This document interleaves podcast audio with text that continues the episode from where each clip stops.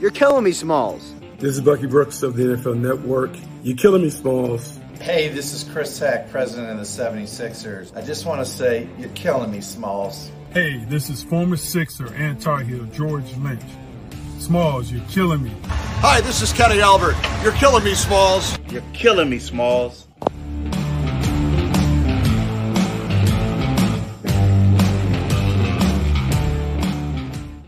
Well, apparently, I'm killing a lot of people. Hi, everybody. This is Mike Small, and welcome to the Killing Me Smalls podcast. A new season, a new format, and a great new guest. Ladies and gentlemen, announcing Rick Bucher.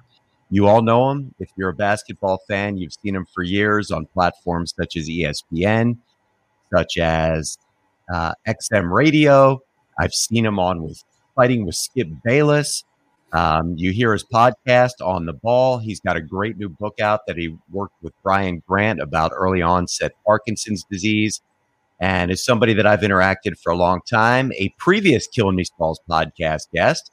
Rick, welcome back to the show. Thank you, thank you. Great intro there, Smalls. I got to give you got to give you a lot of credit. That that was that was a nice setup. Got a lot. Not of, bad, right? A lot of big, a lot of big names there. I am honored yeah. to be here this is a big deal. You are joining a bunch of big deal guests. So uh, thanks for coming. So, hey, listen, uh, the last time you were on, we were joking about this before the show. The last time you were on was the day after the Sixers acquired Al Horford and Josh Richardson. I was all jacked up about it, and I'm letting you do a victory lap because you thought it was a bad idea. So congratulations on being right there. You've been right. Yeah. Times, well, guess, thank huh? you. Thank you. Uh, uh, no, I'm, I'm, I'm, I'm a lot of these guys come on these shows, right? A lot of these people only talk about when they're right. I'm, I'm starting it off talking about where I was wrong. And good on you for doing that. I, but again, I also know that it's easy how easy it is to be wrong when you're projecting or you're speculating on what's going to happen. So uh, I don't take victory laps. I just keep it moving because it, it, balances out. If you're going to take a victory lap, then you, as you've noted, then then you better be acknowledging uh, the ones that you miss. And so Absolutely. I just figure it's all part of it. I, again, honestly my my feeling is is that we're you know we're not in the prognosticating business. We're not Clio. Uh, I want if I if I'm going to make a case for something, if I'm going to tell you why I like something or don't like something, the the true measure is does what I'm saying make sense? Is it logical? Is it something that's understandable? Because there's a lot of things that happen, as you know, that either that can't be foreseen. Like there are elements that we base a yay or nay on a move that uh, that change the outcome that weren't readily uh, of, available or that we weren't aware of when we made that call on whether it was going to work or not. I just, you know, if I remember our conversation correctly, it was, you know, Al Horford was going to bring leadership and a sort of maturity to to the locker room and the team, and and I just knew that you know, for everything that he'd done in Atlanta and Boston, that's not the kind of personality he had, and it wasn't going to be big enough to sway Joel Embiid or or Ben Simmons uh, in that locker room. So that's why I went the direction yeah. I did, and there was a lot of money for an old guy. Let's face it, they yeah. he, he physically fell off the cliff. Um, I still, I still think he's got a little something in him. I bet he, I'll bet he's okay this year in Boston. I don't know if he's going to be all star, all star Al Horford, but yeah. the other thing that you said that was dead on was 30 seconds left in the game, down by two. You traded Jimmy Butler. Who's going to take the shot? Yeah, and we still don't have an answer for that. Yeah, yeah, no, that's exactly right, and that that is the conundrum, and especially, well, now we'll find out where it goes because um, not not only do you not have that go-to guy, and the, right. the feeling was right that to, Tobias Harris could potentially step into that role, but you also don't have a guy that you can put the ball in his hands and he's going to create. Like we could go back and forth as to whether LeBron James is actually that go-to guy. Like he's right. going to score. He's going to get you the bucket.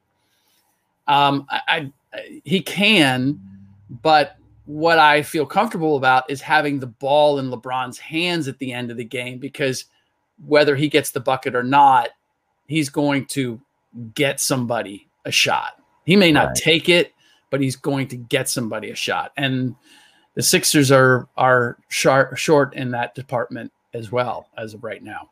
Well, the thought was that Ben Simmons was going to get somebody the shot, and Joel Embiid might take it. Right. Joel Embiid has been incredible, but he has not been a great go-to down the stretch. Although, I mean, he's had some games like that, yep. but he, I would say, in the playoffs, he probably wore down at the end of the games. And yep. the other issue that I would say is when you have a point guard that can't shoot or won't shoot, then Joel Embiid had to come up towards the top of the key to receive the entry pass. That's a lot to put on a seven foot, 280 pound guy to, to create from there. If you're getting it to him down low, that's one thing. You couldn't right. get it to him down low because everybody left Simmons. Right. Yeah. And it's, it's once you have to get the ball that high for a big, it it's now he needs time to get down to the block or to get into his shot.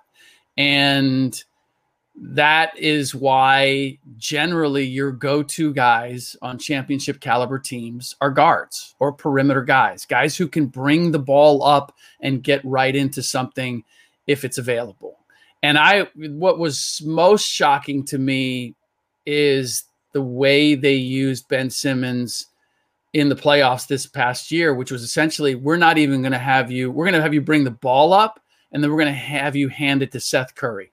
Right. The two man game of Seth Curry and Joel Embiid became the go to for Doc Rivers with a little bit of Tobias Harris sprinkled in. And Seth, Car- Seth Curry, for a guy who's been on three different teams in the last three years, uh, did an admirable job. I think he averaged 18 over the course of the uh, of the playoffs and shot well, but he's not. If you're talking championship, uh, you know, as as good of a shooter as Seth is, right? I don't see him being the guy that's going to take you there. And so, it's it's just I don't know, Mike. When I step back and I look at like all of the excitement over the process and getting Ben Simmons and go, getting Joel Embiid. And maybe this sticks with me because I heard from so many Sixers fans when I was not co-signing the process. And I wasn't looking at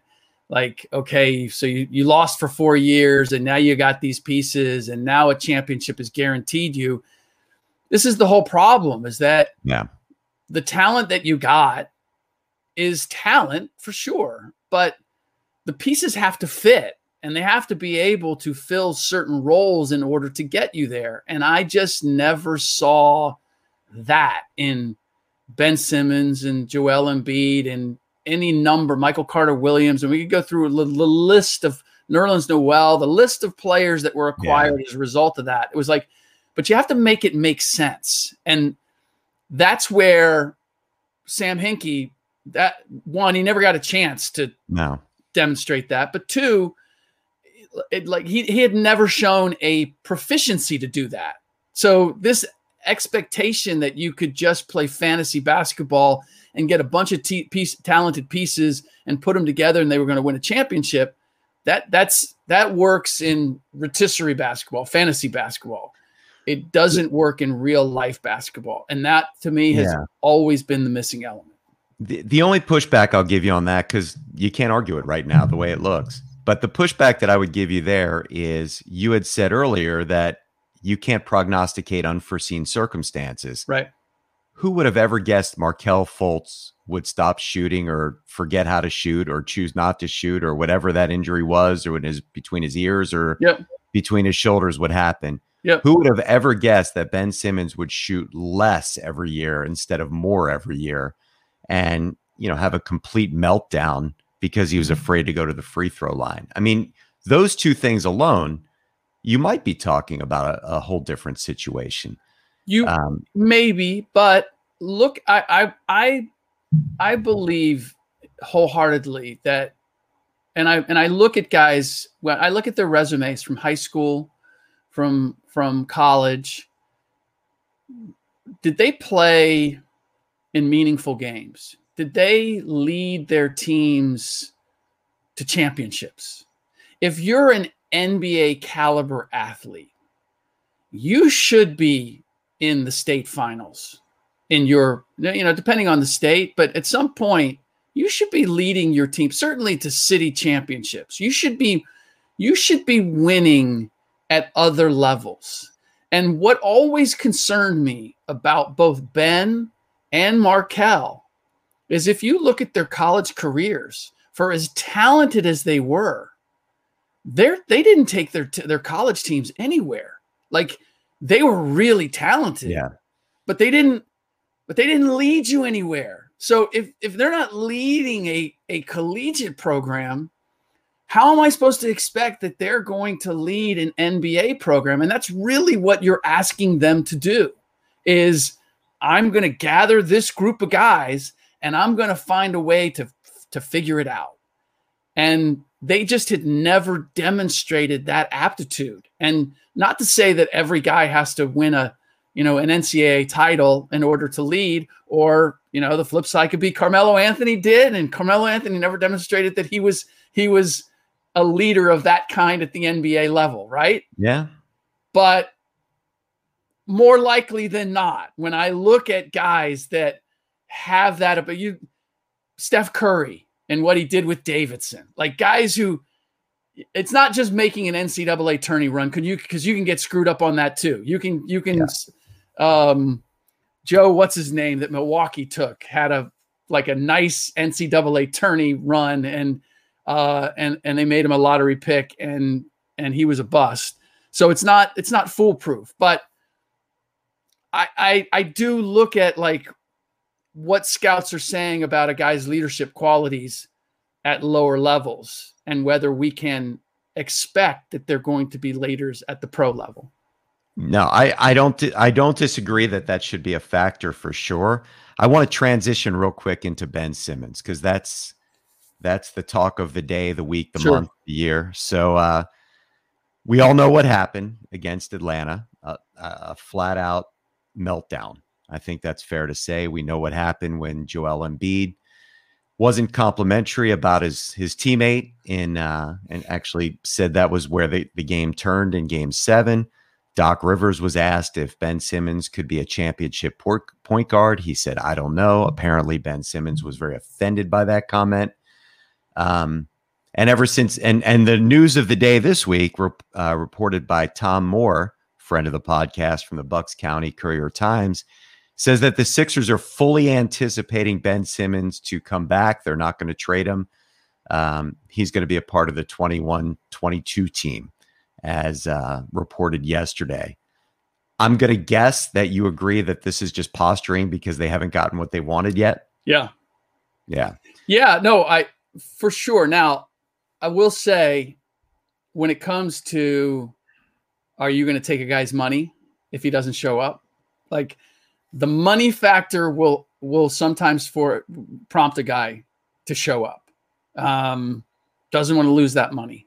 It's not as much money as we thought. I, Brian Windhorst had reported the other day that he's going to get, I think, a third or half of it before the season starts. And you're talking about a couple million dollars for missing training camp, which is uh, Right. like you know two cups of coffee for me. Yep. So um, probably a you know a couple of steak dinners for you. Yeah, But, no, uh, I- the yeah, it, it's it's. I mean, each guy is different about whether they there's there's Right. guys that they don't want to lose a dime. They they they're upset when they have to pay, you know, a tech the the the fine for getting a technical. Um, I don't know where Ben Simmons is in that in that camp in terms of of how closely he he manages his his money. I I would just be surprised. I'd, I'd be shocked, quite honestly, if he showed up for training camp. I would too. and and this is the this is the added difficulty for where the Sixers are. The Eastern Conference is going to be uber competitive. Yes, the Se- Sixers had the best record in the conference last year. The expectation would be, or the expectation has been created that they should be among the top two or three. Milwaukee Bucks are going to be better. Brooklyn Nets are going to be better. Miami Heat Mhm. could ostensibly be better. So Chicago. Chicago is is in the better. I mean, there's Yeah. there's a lot of teams that are going to be better. I, I still see Philadelphia being in the top three, four teams in the league, but when you come into camp and one of your central players is not there, and you're trying to move him, and you don't have whatever pieces you're hoping to get back for him, like so he's not there but you don't have the pieces that you anticipate you're going to get to replace him or in in in exchange for him that that's that's getting off on the wrong foot in what's going to be a very competitive Eastern Conference. So as much as the Sixers can posture and say, you know, everything's fine and you know, he- we expect him to be here and he's going to play, if he doesn't show up, that changes everything. And I just Yeah. cannot believe that they want to get to that point, that they want to run the risk of training camp opening and Ben Simmons is not there. And now that becomes the center point of all conversation, not just in the media, but honestly with the team. Uh, heard that, an- that, Rick, that does not bode well. Uh, no, I agree with you. Sorry to interrupt. I, I heard an interesting theory yesterday that kind of resonates with me a little bit. If, in fact, the development of Tyrese Maxey is such that they can play pretty competitively with him at the point, and you're running the rest of the thing back, doesn't that in fact buy you time to make Simmons sit and wait for Bradley Beal or somebody else to become available? Is that- or is that fool's gold in your opinion? Yes, I. I mean, I like Tyrese Maxey. I, the other part is he's kind of in this mix too. He's represented by the Clutch Agency, and and there's been innuendo that he wants out or Clutch Agency wants him out. Yeah. So that They did that- deny that the next day, but I don't Yeah. ever know what Clutch is doing. So you're right. yeah it, it's it's it's problematic and and here, here's here's here's the other part is simply the players are going to be asked look for however they feel about ben simmons we can look at it from the outside and say hey it, it was a meltdown it's a disappointment let's move on like there are guys in the locker room who care about ben and at some point they start to look at it and they start to look at management and they start to look at Doc and they're like, what are we doing here? Like, that's a big part. He's been a big part of our team. You're just going to push him to the side and say, we're just going to move forward and we're we're going to have him dangling out there like every player looks at how every other player is treated and thinks that could be me. And so I don't I don't I don't think it's going to be as easy as the whole locker room just washing their hands of Yeah. Ben Simmons if he's not there and Tyrese is here and it's next man up. It's not like football to me is different. The NFL is different because uh it is it is a next man up mentality and it's and it's bred into the game because there's so many injuries you just have to approach it that way. And if you're not ready to go next, they can just cut you. Like they, if if this was the Eagles with Ben Simmons, worst comes to worst, they just cut him. They we don't owe you Yeah. anything. Like we're No. moving on, right? And No, I think it might be less about that. It, the, the it took so much to get that asset. That was the 10 win season, right? yeah, And to just give them, I mean, you had uh, actually, it was funny. When you listen to a podcast, you want to feel emotion, right? And you made me mad on Tuesday when you suggested John Wall for Ben Simmons. And then the next day, it says that John Wall is going to get Yeah. traded. And I started thinking, oh, maybe. I don't know. Yeah. But if Yeah, you're going to give up what you took so much time and effort and energy okay. for John Wall, you know what I mean? So you Sure. have to really think about that. hey, I said in that podcast, you know, not knowing that the, the report was going to come out on John Yeah. Wall, but I saw it. you as- called it. You called it. inevitable. sure. Uh, yeah, I mean, look, anyway. John Wall doesn't want to be with the rebuilding Houston Rockets team, and quite No. honestly, with the talent that the Rockets have, there's no point in them keeping John Wall. So it made it made a ton of sense, and and yet John, like I don't know why people look at John Wall and think that he's it, it's. I mean, his contract is big, but he's he is he remains a very talented, uh, capable point guard, and and and and in many ways answers a lot of the things that Ben is not. And so Yeah. here's the difficulty with what and I and I feel like this is where 76ers fans and fans in general get in trouble is they're like no hell no we can't give him up for that.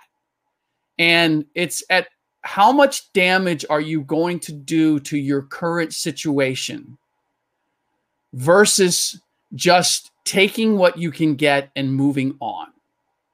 You can hang on and say, I'm going to hang on until I get what I want, until I get. I, you may never get, uh, you know, what you think is market value for that player. Sometimes you just have to cut your losses. Yeah. Sometimes it's it is addition by subtraction. Because here's the thing: if you're right, like if Tyrese Maxey is capable of running the team and moving you along, then you would rather have whatever you're going to get for Ben or know that and move forward and then incorporate it as opposed to Tyrese Maxey's running the show, but we really don't know what we're going to get for Ben. And we're still dealing with this whole issue over here. It, Yeah. it just, Apparently, Daryl Morey doesn't care about that stuff. It- the, the word is Daryl Morey doesn't Wh- is not a big culture guy. He's got to Which win is- trade. And and and which again, I mean, you know, Sam Hinkie is basically the son of Daryl Morey, Yeah. and so like not paying attention to chemistry, not paying attention to culture. Like when you, when you look at the Houston Rockets and what they did and they didn't do, yes, they were immensely talented. Yes, they had some some success, although it took them a long time to get there. Uh, and then ultimately, it wasn't the kind of chemistry, culture, and success that was expected for the talent that they had. If you're a Sixer fan, you started the summer thinking Damian Lillard, Bradley Beal, De'Aaron Fox, Yeah. And to land on John Wall would be tough. I'm not going to lie to you, but it does make sense. Rick, I know I promised I'd get you out of here at the bottom of the hour. Anything you want to plug? Uh, no, you did it for me. The podcast on the ball, On the ball. Rick Bucher, uh, the Brian Grant book, Rebound, Awesome book. and uh, thank you. And um, you can see me on FS1. Uh, speak for yourself. I'm either an NBA NBA analyst or a co-host on that show Monday through Friday, three to five Eastern. There you go. Have you ever really wanted to get in a fight with Skip Bayless? You get asked that question a lot. Oh no, no. Actually, Okay. Skip, Skip is no, no, uh, and and, and it's uh, like, look, Skip, Skip knows how it works. Skip Oh, knows it's how shtick. works, Yeah. and has and has built himself a an amazing career on Yes. understanding how this works. So I am not an anti skip guy at all. We don't, I sometimes shake my head. Um, we don't always agree, but I completely understand why he's doing what he's doing. And I will say this for anybody out there Skip genuinely believes in what he says. Like he's not, if you think he's doing that just to be argumentative, uh, you're wrong. He like now that's right or wrong, he genuinely believes. Now, he will go to the wall once he has decided this is what I believe. He doesn't like being wishy-washy. He doesn't like No. that being called a flip-flopper would probably be the worst thing that you could ever say to Skip. So, I think sometimes he will drive that that train over the cliff just rather than go in another direction. But in terms of where he starts and what he believes, I will tell you, he genuinely believes it. Rick, last thing before five seconds or less, prognosticate for me. Is Simmons on the team when camp ends Oh. and the season starts? And Yes. where do you think he is? If yeah, I oh, no idea where he's going to wind up. I I'm going to say I will say since I will answer the question. yes, I, I think he will he will be someplace else before camp ends, and I'll say it's the Houston Rockets. I'll say it's the John Wall deal simply going because I don't have a better one to offer you. I'm gonna pick Sacramento, but we'll uh we'll figure that out another day. Rick, okay. I, I'm feeling it. I you can't go with with those three guards. You're gonna and just expect the the same uh the same thing, doing the same thing over and over again and expecting a different result. If I'm in Sacramento, I'm shaking it up, and they're gonna have to give up Halliburton or Fox. One or the other is gonna get it done, in my opinion. But we will see what happens. yeah, okay. We Yeah. we Hey. will. I I I love Halliburton, but I could potentially see the Kings. I'm I'm coming around to the idea that with De'Aaron already there, they they very well could believe, hey, Halliburton's good, but if we can get Ben Simmons, if we can get a player like Ben Simmons to put next to De'Aaron Fox, uh, it might just be worth it. That's my guess. That's my prediction. I'm wrong a lot. But Rick, thank you so much for your time. Thanks for joining the Killing Me Smalls podcast. Everybody can follow me at Real Mike Small, and we will have another one next week. Take care, everybody. Thanks again. Hey, it's Justin Grasso from Sports Illustrated. You're killing me, Smalls. Enjoy the podcast.